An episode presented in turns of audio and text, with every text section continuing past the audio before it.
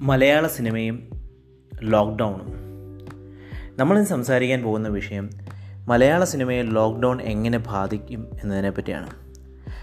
നമുക്കെല്ലാവർക്കും അറിയാൻ മേലാത്ത ഒരു പ്ലാറ്റ്ഫോമായിരുന്നു ഡിജിറ്റൽ സിനിമാ ലോകം.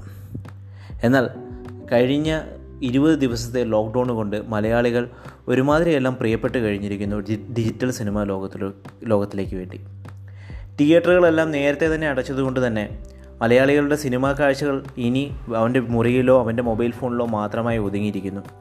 അതെ കാലം മാറുകയാണ്. മലയാളികൾ മാറി ചിന്തിച്ചു തുടങ്ങും എന്നതിനെപ്പറ്റി മറ്റൊരു എതിരഭിപ്രായമില്ല. അവരും ഡിജിറ്റൽ സിനിമാ ലോകത്തിലേക്ക് കടന്നിരിക്കും. ഈ അടുത്ത് കേട്ട ഏറ്റവും ഞെട്ടിക്കുന്നൊരു വാർത്തയാണ് തെലുങ്ക് സൂപ്പർ സ്റ്റാർ നാനിയുടെ സിനിമ. ആമസോൺ പ്രൈമുകാർ അറുപത് കോടി രൂപ മുതൽ മുടക്കി ഏറ്റെടുക്കുന്നു എന്നുള്ളത്. നമുക്കറിയാൻ സാധിക്കും ഒരു സിനിമ അതിന്റെ പൂർണതയിലെത്തുന്നത് അത് തിയേറ്ററിൽ റിലീസാവുമ്പോഴാണ്. തിയേറ്ററിലെ എഫക്ട്സ് മൂലം നമ്മൾ കണ്ട് അതിനെ ആസ്വദിക്കുമ്പോഴാണ് ഒരു സിനിമ ചെയ്തവന് അത് പൂർണ മുതൽ മുടക്കിലേക്ക് എത്തുന്നത് എന്നാൽ ഒരു ആമസോൺ പ്രൈം പോലൊരു ഡിജിറ്റൽ പ്ലാറ്റ്ഫോമിൽ റിലീസ് ചെയ്യുമ്പോൾ എല്ലാവരുടെയും വീടുകളിൽ തന്നെ ഇരുന്ന് കാണുവാനായിട്ടുള്ള ഒരവസരമുണ്ടാവും.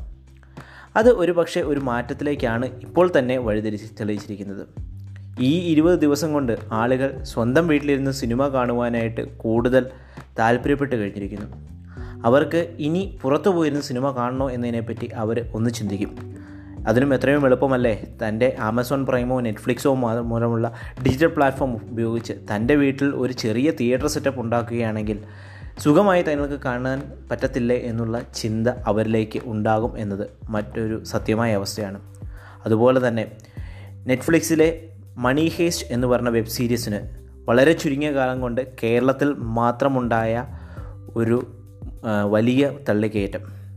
ഇന്ന് വരെ കാണാത്ത ഒരു മാസം എഴുന്നൂറ്റി തൊണ്ണൂറ്റൊമ്പത് രൂപ അടക്കമുള്ള അടക്കം മുടക്കിക്കൊണ്ട് ആളുകൾ നെറ്റ്ഫ്ലിക്സിലേക്ക് കാണുവാൻ തയ്യാറാകുന്നത്. വെബ് സീരീസിന്റെയും ഡിജിറ്റൽ പ്ലാറ്റ്ഫോമിന്റെയും വളരെയധികമുള്ള മലയാളികൾക്കിടയിലേക്കുള്ള സ്വീകാര്യത ലഭിച്ചതിന്റെ ഉദാഹരണം മാത്രമാണ്. അതുപോലെ തന്നെ പല സിനിമകളിലേക്കും നെറ്റ്ഫ്ലിക്സും ആമസോൺ പ്രൈമുള്ള പല സിനിമകൾ റിലീസ് സിനിമകളും ഇനി ആളുകൾ വീട്ടിലിരുന്ന് കാണുവാൻ തയ്യാറാവും അതെ. ഈ ലോക്ക്ഡൗൺ മൂലം വരാൻ പോകുന്നത് ഒരു വലിയ ഡിജിറ്റൽ യുഗത്തിലേക്കാണ്.